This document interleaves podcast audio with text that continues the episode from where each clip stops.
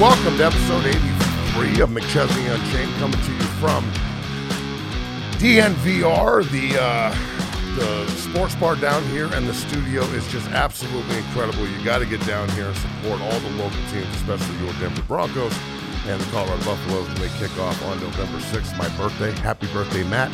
Uh, but yeah, this is episode 83, and it's going to kick a lot of ass as we roll from DNVR uh, studio and sports bar down here off of Colfax.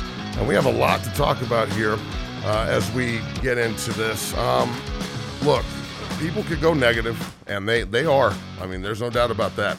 There's some big time negativity going on out there in the world uh, when you talk about the Denver Broncos. And we are going to talk about them at length and some of the problems, uh, the turning point uh, which was unbelievable last week. Hats off to Adam and Allie for all their hard work.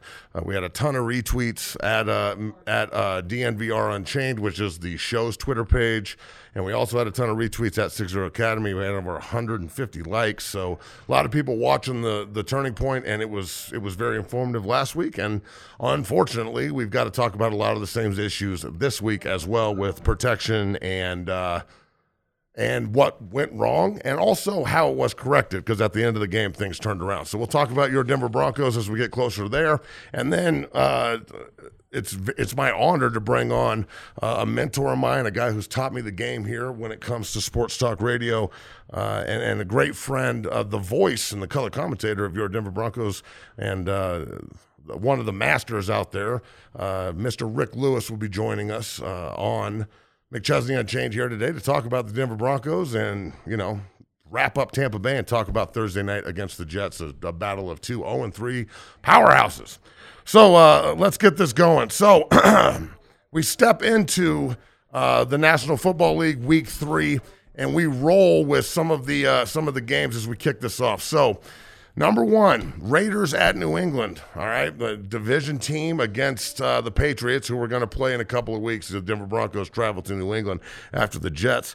Um, you know, I, I, didn't expect the Raiders to go out and do anything crazy in this game. They were coming off a huge win on Monday night. They were bound to drop one eventually, and this this is a game New England needed to win, and they did. Uh, the the Patriots are really, really good, in my opinion. I think they've got some holes on defense, but Bill Belichick will patch those, in my opinion.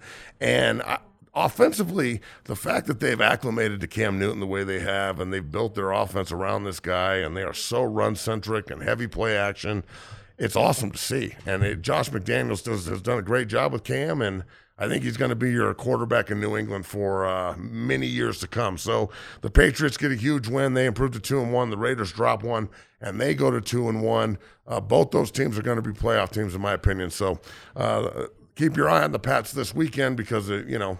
I'd like to think that Denver can go in there and be competitive, but if I'm the Patriots, I'm just going to run the ball down Denver's throat the whole whole game and see if they can cover uh, those those tight ends down the middle of the field in the play action uh, in the play action game. So we'll see. Number two, the Rams go to Buffalo. This was a crazy game, tons of swings. Uh, at one point, Buffalo was up, then the Rams were up, then Buffalo was up. Uh, Josh Allen went for four touchdowns again. That kid is a straight baller. Makes me wonder why. I, I thought Allen was a lot like Elway when he was coming out. Big, strong arm, crazy athletic, kind of a gunslinger. And you know, I I would have loved to see Josh Allen in a Bronco uniform. No offense to Bradley Chubb, but you know, maybe re-sign Shaq Barrett and Josh draft Josh Allen, and we can wish all day long, but that didn't happen, obviously. And Allen has really found a home in Buffalo, and he looked good again Sunday. Uh, the Bills are are a team that I think can get after you defensively. They create a lot of turnovers and he is really their motor, man. He's really got them rolling, and and John McDermott has that team kicking some ass. So uh, the Rams, uh, you know, Goff was okay, not great. You know that East Coast swing from the West Coast is tough all the time. Aaron Donald, especially in the fourth quarter, was a man child. I mean, he was absolutely destroying people. He uh, he made Frank Winters, who I think is one hell of an offensive guard, uh, look really, really silly on that sack where he was throwing Josh Allen around, and Allen got up complaining about, "Hey, this guy just manhandled me. That's a penalty." No, that's that's what he does. Uh, so 99, 99 is special, man, and I think the Rams that whole NFC West, that's a damn good division. So the Rams uh, didn't get the win, but they damn sure uh, they they played their ass off, and it was good to see. That was one hell of a football game. So we'll see what Buffalo does moving forward, but. Interested, I'm very interested to see if they can handle the Patriots this year and find a way to uh, to get a home playoff game, uh, maybe in front of those Buffalo fans as the uh, the year progresses. All right, Dallas at Seattle. This game was nuts. Uh, DK Metcalf, you need to finish uh, after you catch the ball. That's some that's that's a rookie mistake. And to be honest with you, it, it's I don't know how people aren't on the sideline slapping him. I mean, that's it's inexcusable in my opinion. Um, but that's neither here nor there. Um, two young gunslinging quarterbacks. Russell Wilson has shown me that there is really no limit on how good somebody can be. Like Mahomes is unbelievable, but Russ Wilson is just he's on another level, man. This this guy is extremely, extremely good at throwing the deep ball. He just drops it right in the breadbasket. You couldn't hand it to the guys any any easier or better. And on top of that, he's a great leader. He's very uh, elusive in the pocket. He's got great feet. He can fire it and put it and just tattoo you, and he can also just walk up and give it to you nice and gently. And to be completely honest with you, it I feel like Russell Wilson is the, the prototype for the future of the quarterback position and the present, to be completely honest with you. I mean, Seattle needs to figure out their defense. They got some holes. They got to figure out how they're going to generate a pass rush. If they lose this year because the defense can't figure out a way to hold somebody under 35 points and they lose 35 to 30, that's going to be that that's going to be heartbreaking for Russ and Seattle because they're damn good offensively. So DK Metcalf finish it out, but the rest of that team offensively is special. Uh, they got beat up on the offensive line a little bit on Sunday, but everybody is in that situation these days. Um, Dallas is, I'm telling you, man, Dallas could be 0 3. I mean, they could easily be 0 3. I mean, Atlanta gifted them that football game, but at the same time, I think they could be 3 0 too. So they got to figure that out as well. Uh, it, it's pretty cool to see Aldon Smith come back and, and turn into the player that he's turned into. Um, that that guy's been through hell and back, a lot of self inflicted, uh, a lot of self inflicted pain, and uh, you know not being able to to stop smoking dope. And look, I'm just glad the guy figured it out and he's back on the field, and he seems like a really good pickup for Dallas. And Maybe he can help out Randy Gregory, who's another guy who can't stop smoking dope. All right, so moving on. Bears in Atlanta. And I just want to touch on this one quickly uh, because the Broncos play the Falcons down the road after the bye. And I've heard a lot of Bronco fans over the last couple of days like, hey, we could probably get a win at Atlanta look, man, I, the the Falcons are another team that could easily be three and zero oh if they could figure out how to finish a football game. They were up on the Bears, can't finish. You know, Seattle beat them up in the opener, but the last two weeks they went to Dallas and were up the whole game, can't finish. So I look, Matt Ryan is is still a, top 10 quarterback, in my opinion. He can rope it. They still haven't gotten over blowing the Super Bowl lead, and that's it's just too bad. So the Falcons are a really talented football team offensively and a very lazy football team defensively. They don't play as hard as you think they would under Dan Quinn.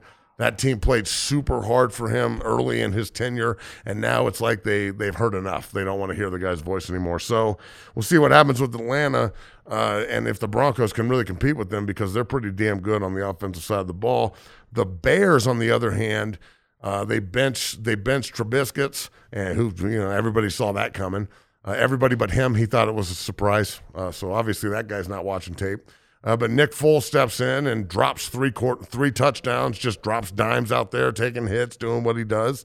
The problem with Nick Foles is he looks like Joe Montana, you know, three out of the five days of the week, or three, four out of the seven days of the week, and then the other three days of the week he looks like Ryan Leaf, and that's not good. That's too much of a drop off. So you know, it's if we could just get some damn consistency from Foles, I, I think he could be you know, Hall of Fame type quarterback. I mean, I saw the guy win the, the MVP of the Super Bowl, for God's sakes, uh, with a really good football team.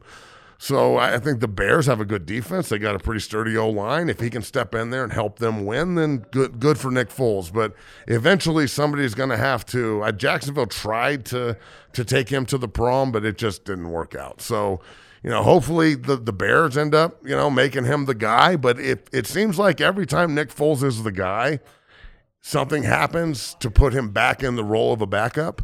And it, it might just be better for him to be the backup because when all the pressure's on him to be the guy, he Case Keenums. So we'll see what happens.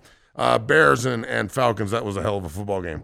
All right, and then lastly, uh, well, before we get into Kansas City and Baltimore, the Bengals and the Eagles tied. I'm trying not to curse very much on McChesney Unchained moving forward, but I am so fucking over ties. I don't know what to do with myself. I mean, it's disgusting. And if I'm watching that game, like I feel bad for Allie because it, it, it's like you invested three and a half hours in Philadelphia or three and a half hours in the Bungles, and then they tie. So yeah, that sucks. I feel so bad, but at the same time, just I'd rather lose. So let's just try and go win. I don't care. Give them the ball for a field goal. At least we went for it and tried. We're 0 2. Both teams are 0 2. So what difference does it make? All right, Kansas City and Baltimore Monday Night Football. Uh, you know, Lamar Jackson going out and saying that Patrick Mahomes in Kansas City is his kryptonite. That's not what you want to hear after the game. So, um, Lamar, I know you and, and Patty Mahomes are boys, but you're not on the court. All right, we we don't need you you know, pulling a Magic and Isaiah and making out with each other at half court before the game. You and Lamar out there, oh, I love you, dog. I love you too, dog. Nah, man. Let's get some killer instinct here. But you know, they're everybody's kryptonite, Lamar, not just yours. I mean, they they do this to damn near everyone.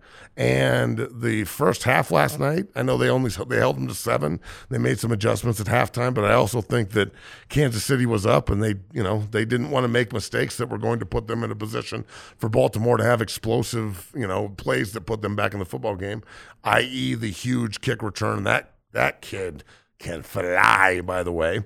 Um, Kansas City's going to be a tough out. And I was talking to Adam about this before we started the show, but it's it's almost like the same feeling that I had when I was with the Jets and the Dolphins, with the Patriots in that division when they were, you know, we, one of the years was the undefeated season, and they were in the Super Bowl every other year. It seemed like, and uh, you, you just knew that you would have to play perfect in order to get a W. That's the way I feel about Kansas City right now, and I think they're just they're just at the tip of the iceberg.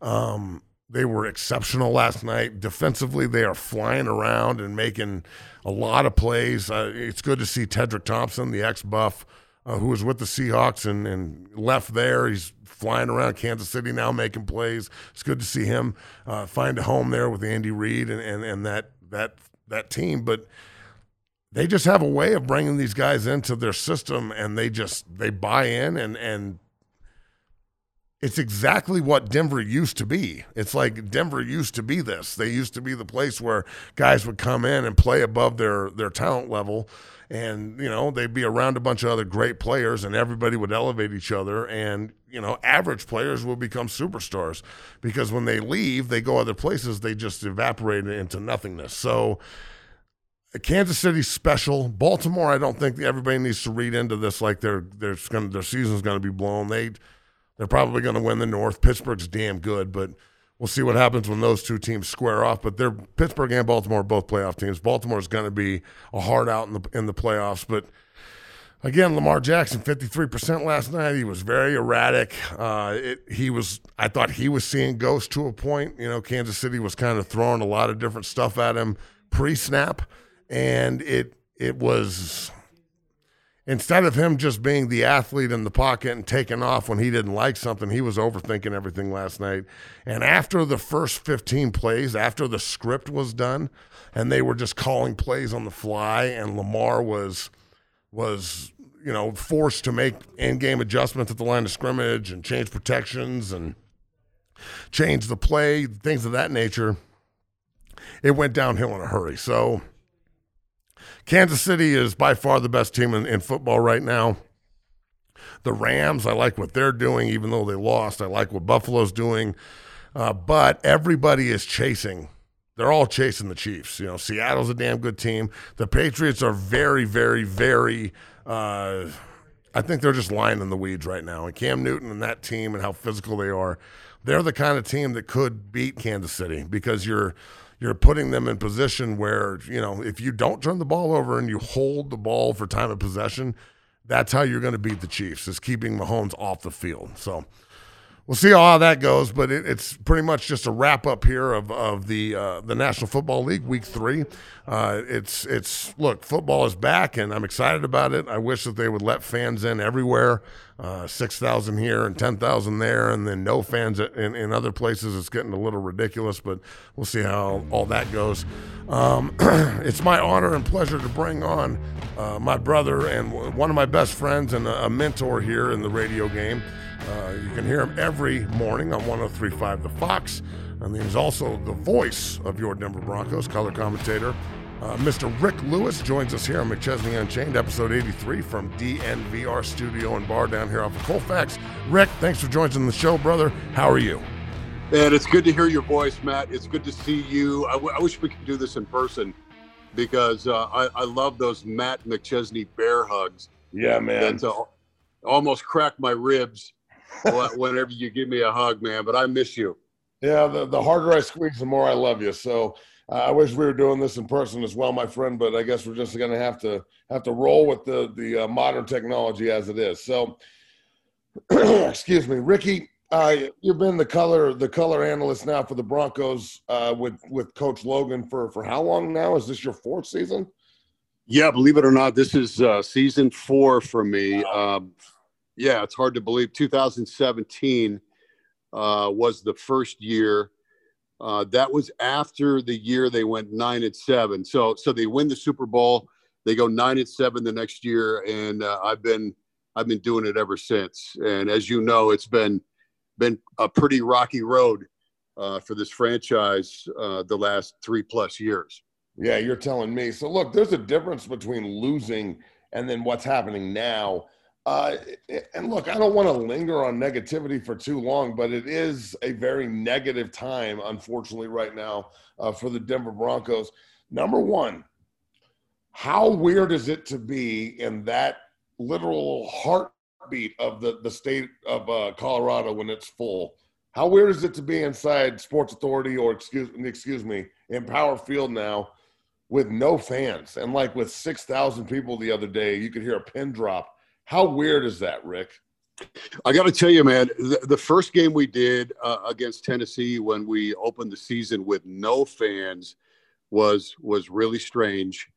Uh, and you know they, they they pump in the the simulated crowd noise in the stadium. So when you've got your headphones on and you're calling the game, uh, you kind of forget a little bit that nobody's actually uh, in the stands.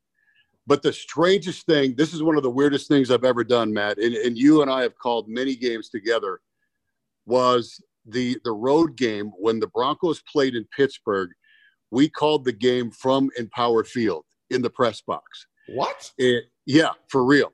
Wow. We were in we were in the press box. We had like one guy that was working at the stadium that let us in, and then it was just us. There's like six of us in our crew we were the only six people in the entire stadium.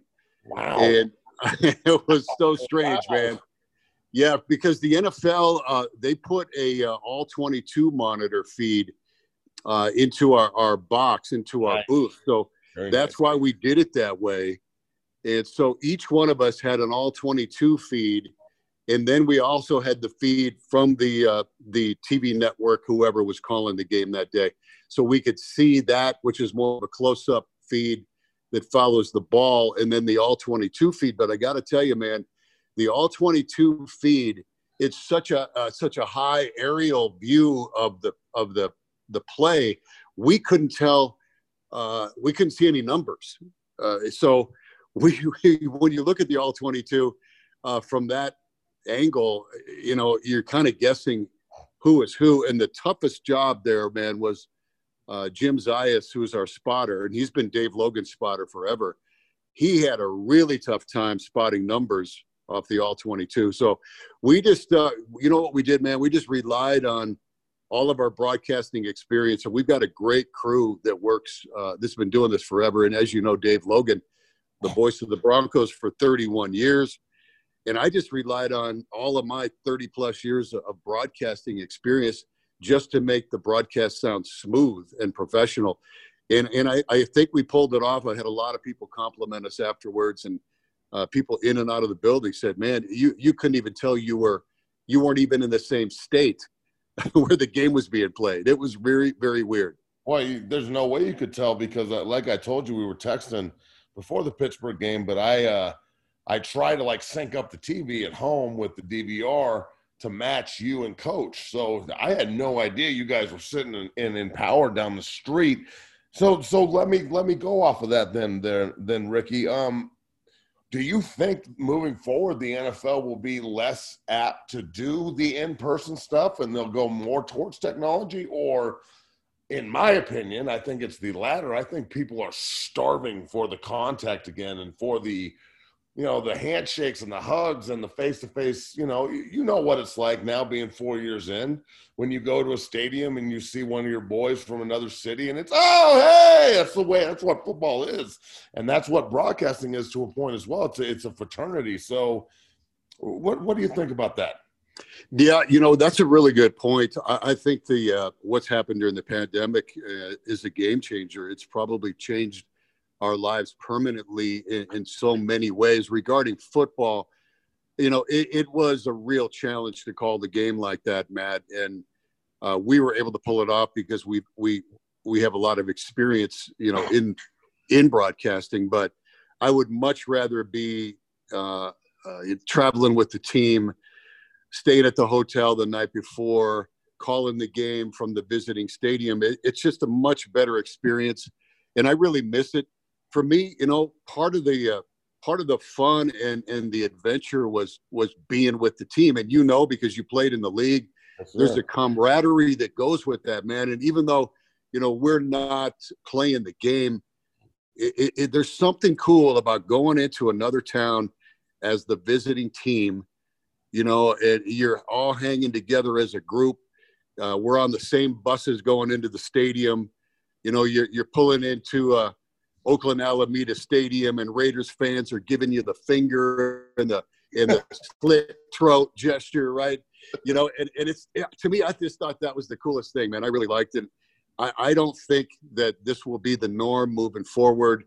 Uh, but you know, uh, in in the year of the zombie apocalypse, uh, as Dave Logan has called it, man, you just got to do whatever you, you you can do to do your thing. So I I don't think that'll be normal, but I got to tell you, man, a lot of these sports have really pulled it off. Hockey did it uh, really, really well, where nobody uh, uh, was was there calling those games uh, throughout the Stanley Cup.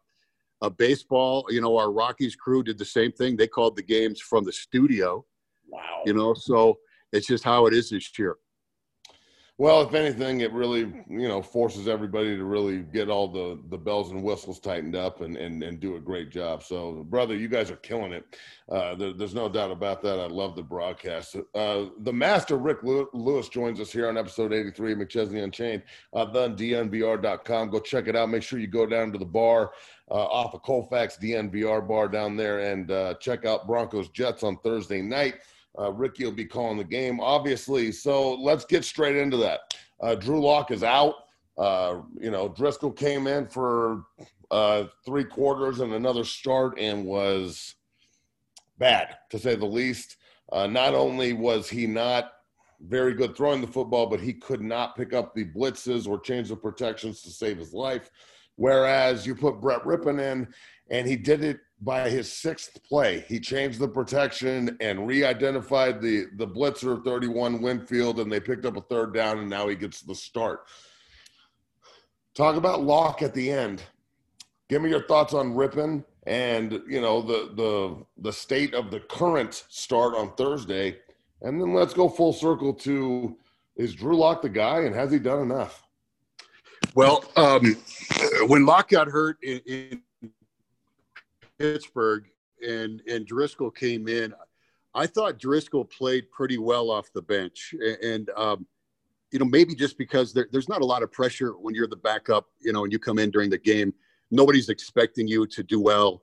Uh, you didn't get any any reps with uh, with the ones, you know, uh, in practice that week, so you just go in and just try to try to hold down the fort.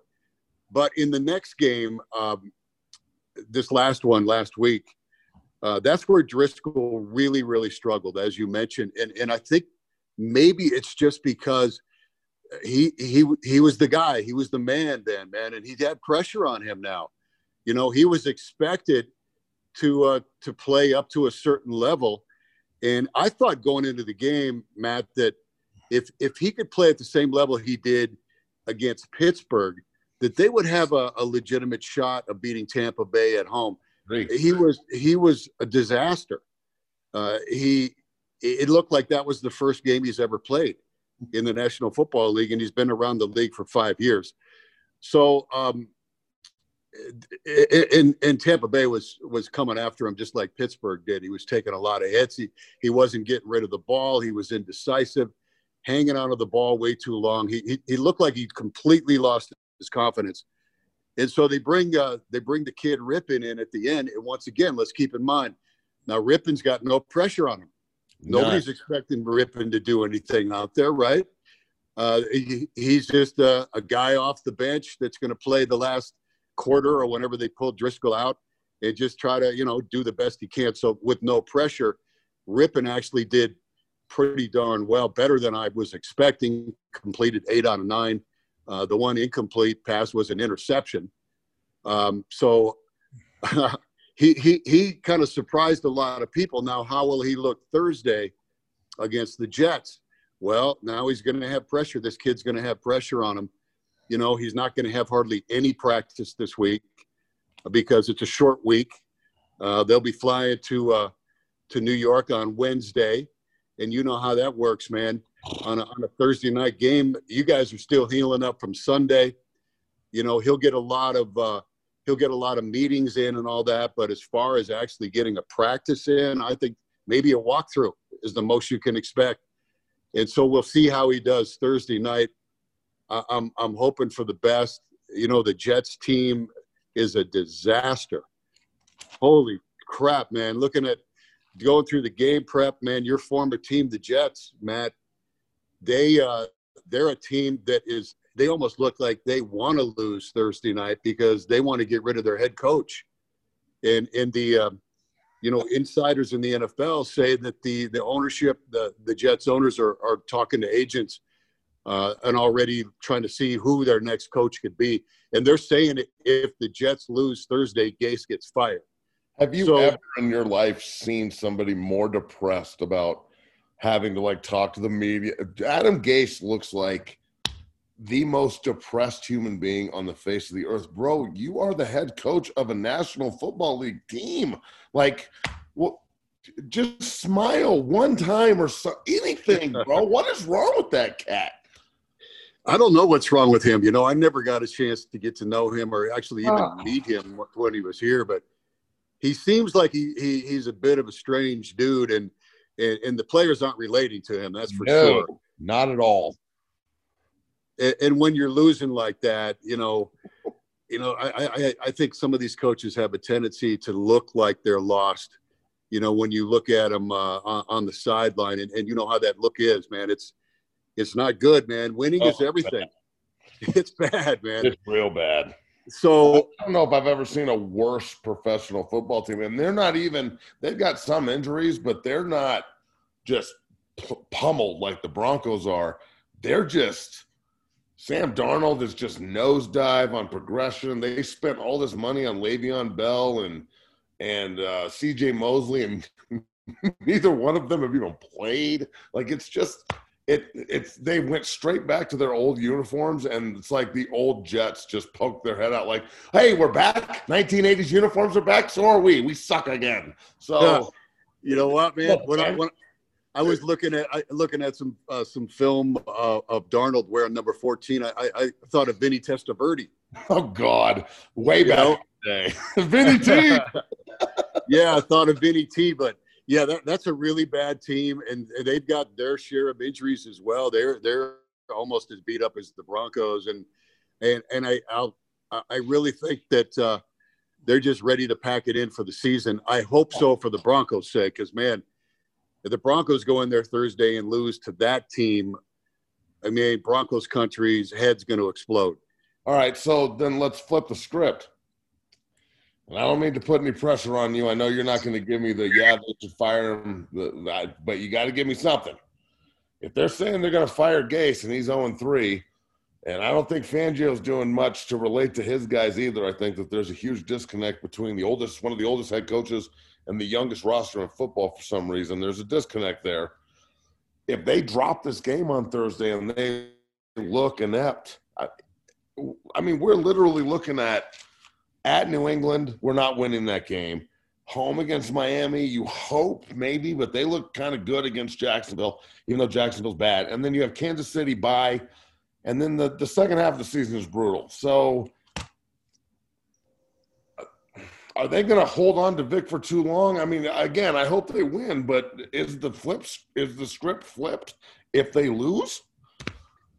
You know what? I don't feel that uh, at this point. Uh, the one thing about this team is Vic keeps them competitive.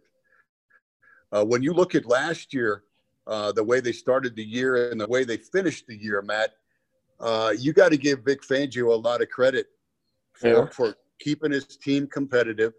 They were in almost every game. Uh, they lost four close games last year. Uh, and this year, when you look at all the injuries on this team, eh, they're down to their number three quarterback now. You know, um, and, and, and maybe you could put some blame on them for not having a suitable backup because I am not sure Jeff Driskel uh, is a suitable backup. I, I, was wondering why they didn't bring in like an eight or nine or ten year veteran. You know, we'll keep Brandon uh, Allen. Brandon Allen. Um, yeah, they're they're they're down to their number three guy at quarterback in their fourth game.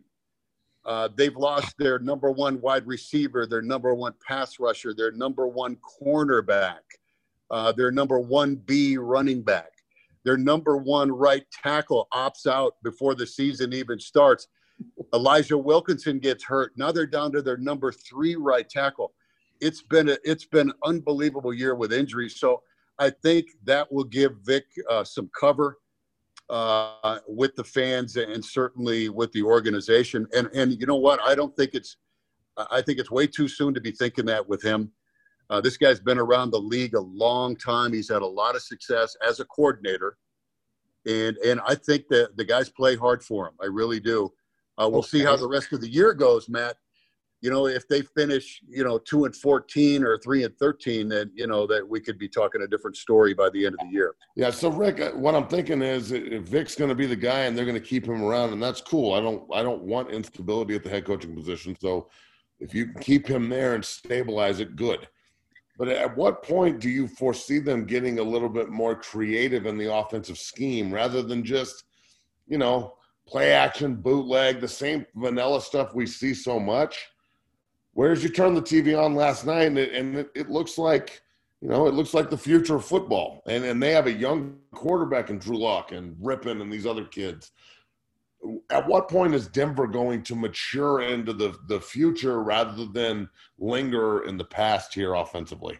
Man, that's a great question. And and everybody that's a NFL fan can see that that Patrick Mahomes, the Chiefs have set the bar really high. Uh, it's you know every time I watch him, I think, man, we got to play guys twice a year. And Patrick Mahomes is a, a, generational talent. I mean, this is a guy that if he stays healthy is is going to break all the quarterback record. That and so the Broncos have to try to compete with that. Drew Lock has played what he played five games at the end of last year yep. and a, a, game and a quarter this year. He's got a long ways to go. Uh, you've got to get some more experience. He's got to get more reps. He's got to stay healthy. He's played two seasons. He's been hurt now two seasons in a row. Um, I don't think we, we, we really know what we have in Drew Lock yet. I, I do think, to me, he looks like he's the future of this team, the future quarterback of this team. But we got to see more of him, and he has to continue to uh, develop, make progress. They got to build the right team around him. I, I was really excited about what they did in the offseason with Hamler and Jeudy uh, and some of the guys they brought in. Look at Noah Fant. Noah Fant's going to end up being one of the best tight ends in the game. Uh, they surrounded him with weapons. Um, he just has to get more more experience will the Broncos ever look like the Chiefs? Man, it'd be great if they if they did, but I think I, I think that's a pretty high bar at this point. I think at this point, you just want to get your team to be competitive every week, and it, they're still they're they're rebuilding. Let's not forget this is a rebuilding team here. Nobody expected the Broncos to win the Super Bowl this year. We expected them to be competitive. We expected them to be competitive to make a, a wild card spot. We didn't think they were going to win the AFC West. So, that being said, if they could be that this year, and I know we're down to you know we're starting 0 and 3, and it's going to be a tough road. But if they could have gone nine at seven, or if they go nine at seven, they make it to the playoffs.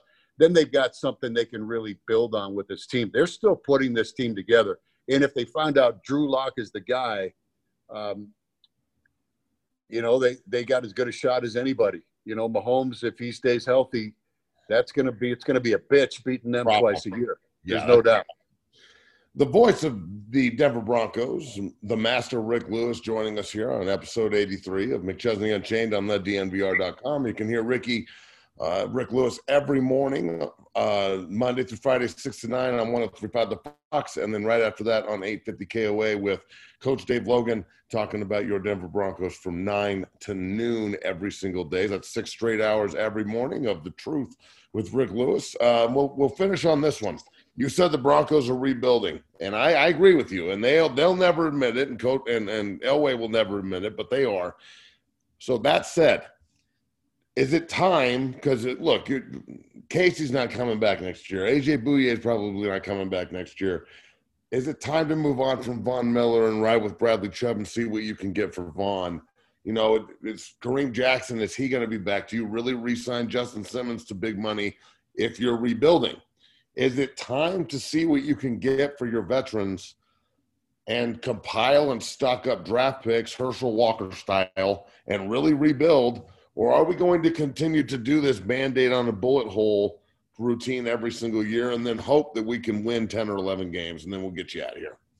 Yeah, I, I feel like that they, uh, even though they wouldn't say it publicly, they know that this is a rebuild year. And, and the way that they loaded up in the off season with with young talent and with speed. Uh, you got to have speed to compete uh, with the Chiefs, uh, and they they did that. They started to do that anyway, and, and it's going to be a, a, a process to do that. Von Miller, that's a great question. Uh, you know, Von had a down year last year. He had eight sacks, which is a down year for him. Yeah, he's going to miss the entire season this year I would not be surprised if uh, they see what they could get for Von Miller in the offseason uh, or ask him to take a pay cut if they do bring him back or if they want to bring him back. I, I think that they, they probably, depending on what happens with Lock, you know, if they can if they can get Lock back healthy here in a couple weeks and and he looks good down the stretch, then they fully commit to hey, let's build this team about around Drew Lock I, I do see them uh, getting younger. Uh, the offense right now, you know, honestly, the offense is is one of the youngest in the league right now. It is the youngest. Is it? Is it the youngest? Yeah, yeah. and per capita, it's the youngest. Yeah, so um, I think you may see the same thing happen on defense, where they they they try to retool the defense, rebuild the defense, uh, if they feel like Lock is the guy. I believe they already got the weapons around him. Melvin Gordon, obviously not a long term solution at running back. Um, worst but the, signing ever. The worst. The oh, worst. What I was terrible. Why would you? Why would you spend sixteen million dollars on Melvin Gordon?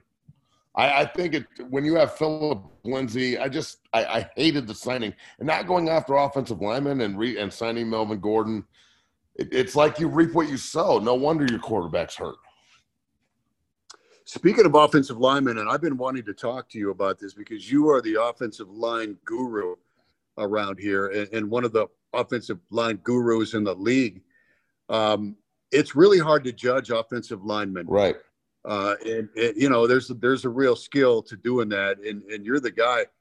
I want to ask you about this offensive line, if you don't oh, mind, if you have time, because this will help me as well. You know, in in my game prep in, in the broadcast. So Garrett Bolles from what I can see, Garrett Bolles has gotten better. Yes. Uh, he I believe he's the highest graded offensive lineman on this team and and one of the highest graded in the league this year if you believe in pro football focus you tell me I uh, I like what I've seen from GB up to this point and he's he's struggled on you know some movement stuff but everybody struggles to a point I mean, you're blocking the best people in the world on the other side of the ball. Those those big athletes are hard to deal with. Garrett's not holding like he used to. He's letting go. He's he. I think he has a better understanding of the pocket presence of the quarterback, whether it's three step, five step, you know, seven step, bootleg, sprint out. You see him understanding that a little bit better. So he's not grabbing; he's more striking and using his athleticism, which is good because I know Cooper and Munchak have been working their ass off to try and get that done with him. What's really concerning to me, Rick, is Risner has gotten, and I hate to say this, but he's gotten worse. And he's getting, I mean, the last two weeks, he's really, really struggled with Heyward and then Vita Vea and JPP. I mean, the, we, uh, we do, uh, at DNVR, we do this show called The Turning Point, and back to back weeks of, of him and Bolles not being able to handle a TE game. And that's on the guard. He's got to snap that guy off. And just the quarterback getting murked on both of them. And Lock got hurt on that on that TE game against Pittsburgh. So I just my thing with the Broncos O line is Garrett's gotten better, and that's awesome. And that's what you wanted to see out of him at this point. You hope it happened earlier, but it did happen. Do you resign him moving forward? I think you almost have to because it would just be another guy that you developed for another team. I mean, think about all the young free agents and draft picks that they haven't kept around that are now starting and excelling around the NFL. McGovern, Ben Garland is killing it for the 49ers. Billy Turner solidified the Green Bay Packers. I mean, and, and they the list goes on. And it's at some point they've got to keep their draft picks around and roll with them. And I just I really hope that Garrett can continue this upward trend.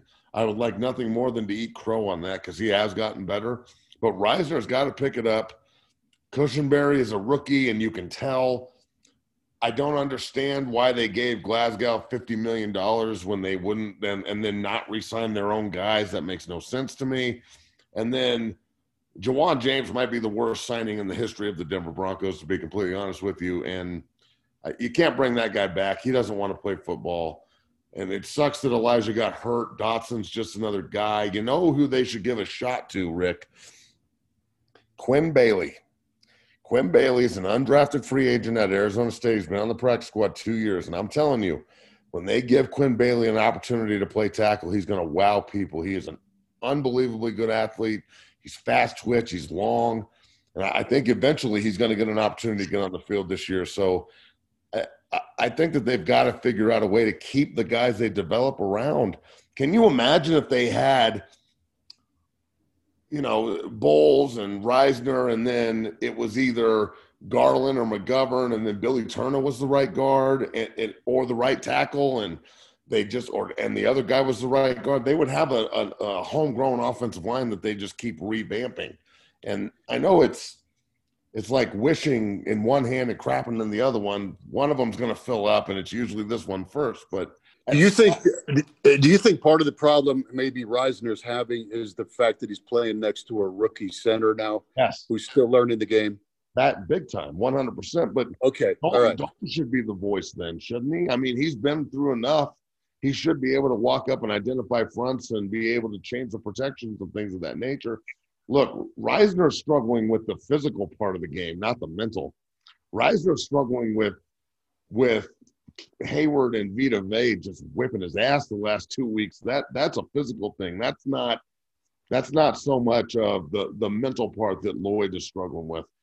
Lloyd is is his head spinning right now, and that's really my thing. Is I don't think people, and I'm not trying to sit here and say Connor McGovern is the is the the answer to everyone's problems. He's not. He's he's a center. Okay, we're replaceable, but when that center played with your quarterback in college and their friends, and he helped that that quarterback mature all year, and they watched film together and they built a relationship, and then you don't re-sign him and you let him leave and you put a rookie in front of him and they struggle like this, again, you reap what you sow.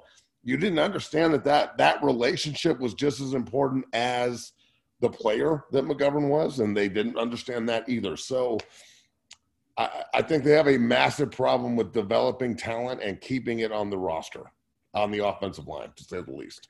You know what, man? I really appreciate your input on the O line. You know, that's a really hard thing for a lot of uh, people to judge. You got to really know what you're looking for. You you got to watch a lot of film, and, and that's interesting what you said about Quinn Bailey. And, and with Wilkinson out, maybe Quinn Bailey gets elevated to the uh, the 53 this week, and maybe he will get a shot. In fact, the fact that you even said that gives me some hope that maybe they've got a right tackle, uh, you know, somewhere in the building that that is going to be able to play. That's been a problem for them for so many years, and what a disappointment Ja'Wuan James has been.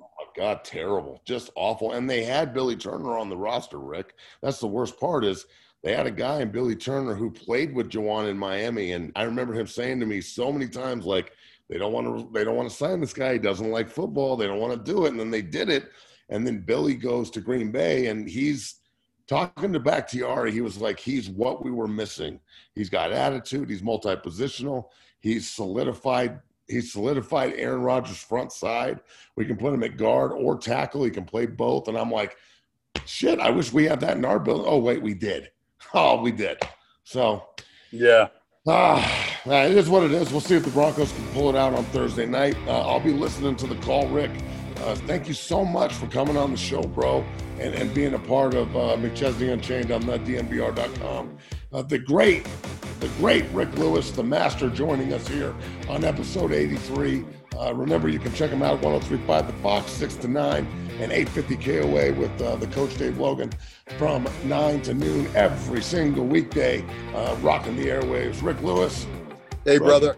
Love I just you, want to tell you, man, I, I love you, brother, and uh, I miss you. We go way back, man. Doing doing the truth together on the Fox the pregame show uh, all the high school games you and I called together, the times that we would hang out, man. And I got to say, I am so proud of you, what you built uh, with six zero strength, man.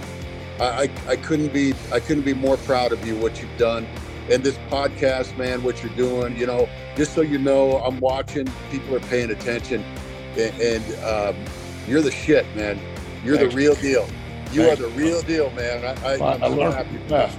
I learned from the best. I had a good teacher the master, what? Rick Lewis. And that was the voice of your Denver Broncos, Mr. Rick Lewis, uh, the guy that's taught me damn near everything I know in the radio game. Great friend and mentor. You can hear him every day on 1035 The Fox. Uh, and just about every other station. I mean, he's on 850. He's on until like noon every day. And so 6 a.m. to noon, that's six hours a day. That's pretty good. And then also you can hear him as the color commentator for your Denver Broncos. So uh, he had a lot of, of good things to say and a lot of uh, constructive things to say, we'll say, instead of negative, because there's two ways to look at this. So let's get into your Denver Broncos here, okay? Um, look, man. The negativity is something that social media produces. So it's really, really easy for, you know, some some dude sitting in mom's basement, his fingers are covered with Cheeto residue, and he's been pounding Code Red Mountain Dew all day, and he's all amped up. And he's angry that Denver isn't winning every game by 50 points like Madden, and it just it doesn't work like that. So the injury bug, number I've never in my life seen a team get destroyed by injuries like this. That said, the 49ers have been decimated by injuries as well and they find a way to win games. They won by 30 the other day on the road. So there is a lot to do with culture. Uh, they're down they're down their starting quarterback. So I look, there's excuses and then there's reasons, all right? The injuries are a reason that the Broncos are struggling. But we can't use it as an excuse to to make losing okay. It just can't happen. Not not in Denver, not with the Broncos.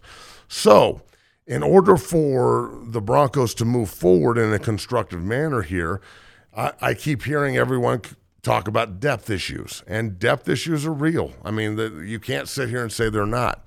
uh, especially in the offensive front. They have a they, and in the quarterback at the quarterback position with Brandon Allen not being there to back up, you know, just rotating the backup quarterback constantly.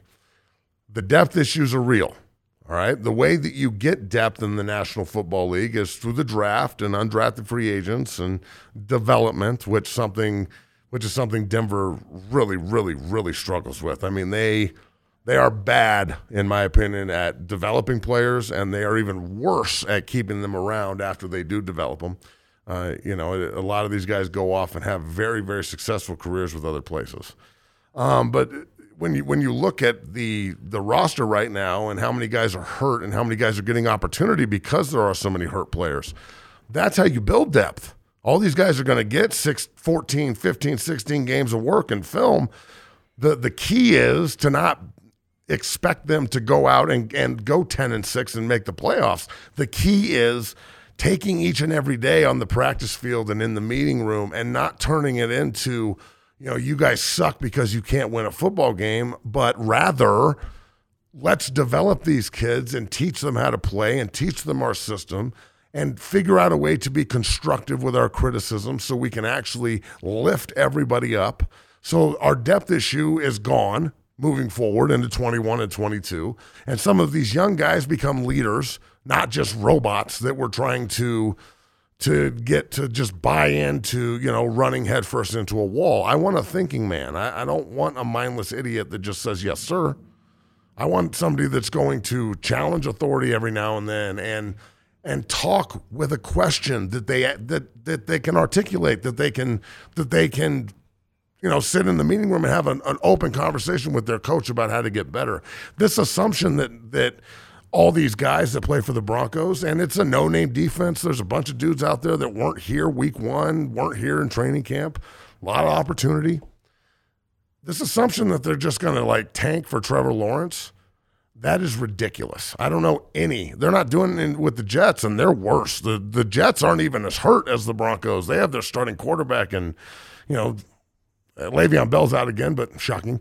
And being an ex Jet, I I know what that culture's like. There is none. And being an ex Bronco, there's so I mean it it it pours into you right when you walk in. You can feel the difference. So it's this development problem and this assumption that we're just going to suck and get Trevor Lawrence and everything's going to change. It doesn't work like that. It just and it's like naive for people to actually think that it does.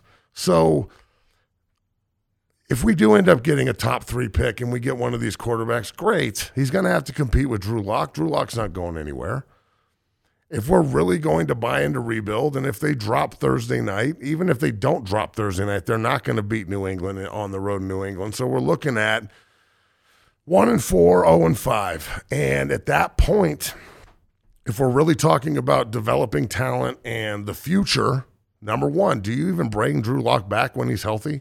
Elijah Wilkinson just went to the IR. You're rotating in Dotson. He's had a lot of problems everywhere he's been. He's 6'10, which means people can get under his pads quick. He has a problem with leverage. I'm not saying the guy can't play. I'm saying that he gets beat like a Cherokee drum a lot.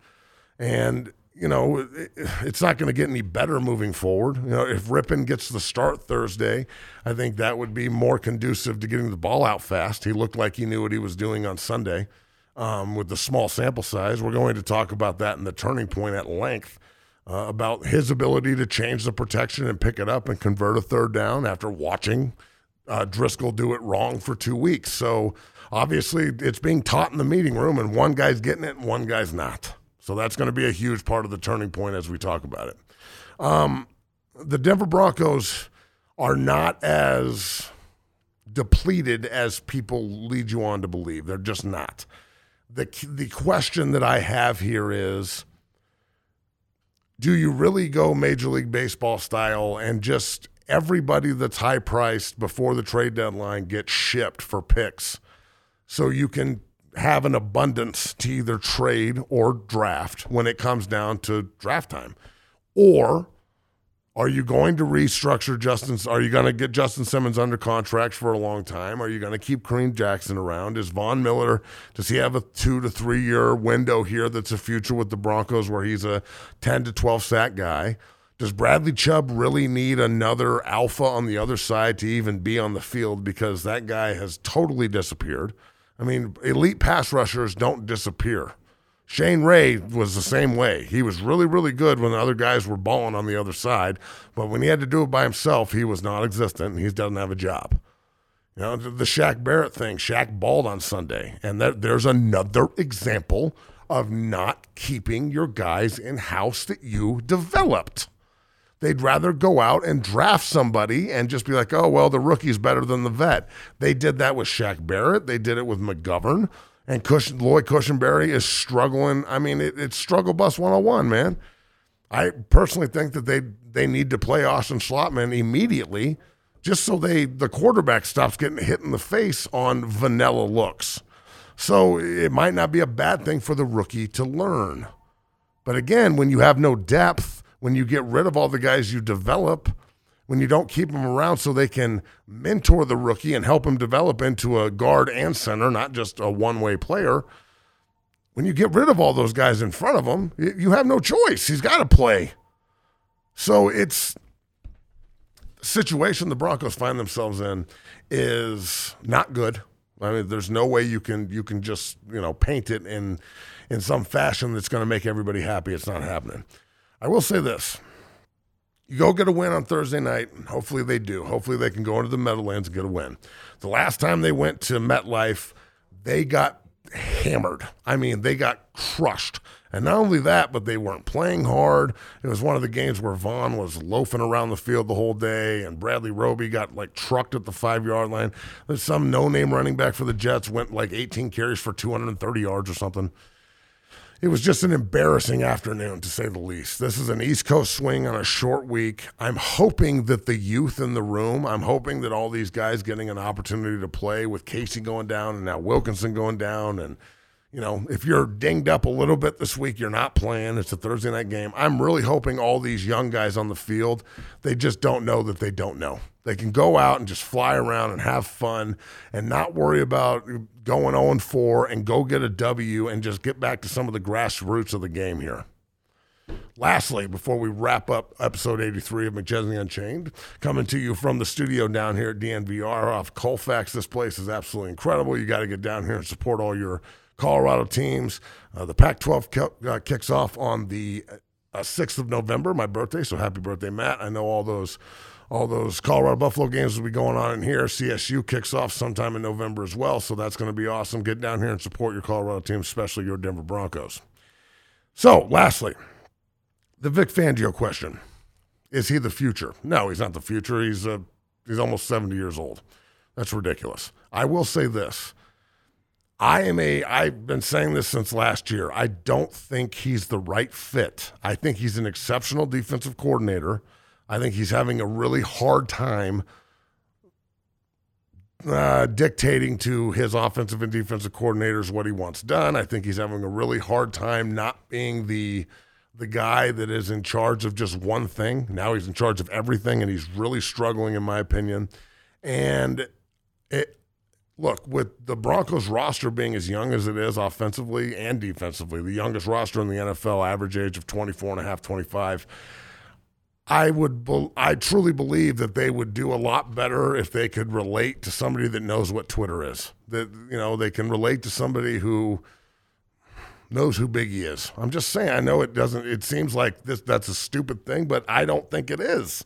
You look around the NFL and these young offensive minded head coaches are doing a really good job. I mean, even even dude in in Cincinnati is getting a lot out of Joe Burrow, and they nobody thought he could coach last year. So, if you want to develop a young gunslinger, maybe his quarterback should be his best friend and in the meeting room, or his, his head coach should be his best friend and in the meeting room with him, talking about how to develop the player and the offense to move forward. Not just like, oh well whoever we rotated offensive coordinator this year and quarterback coach, that's going to be the guy that develops you. I'm going to worry about the defense.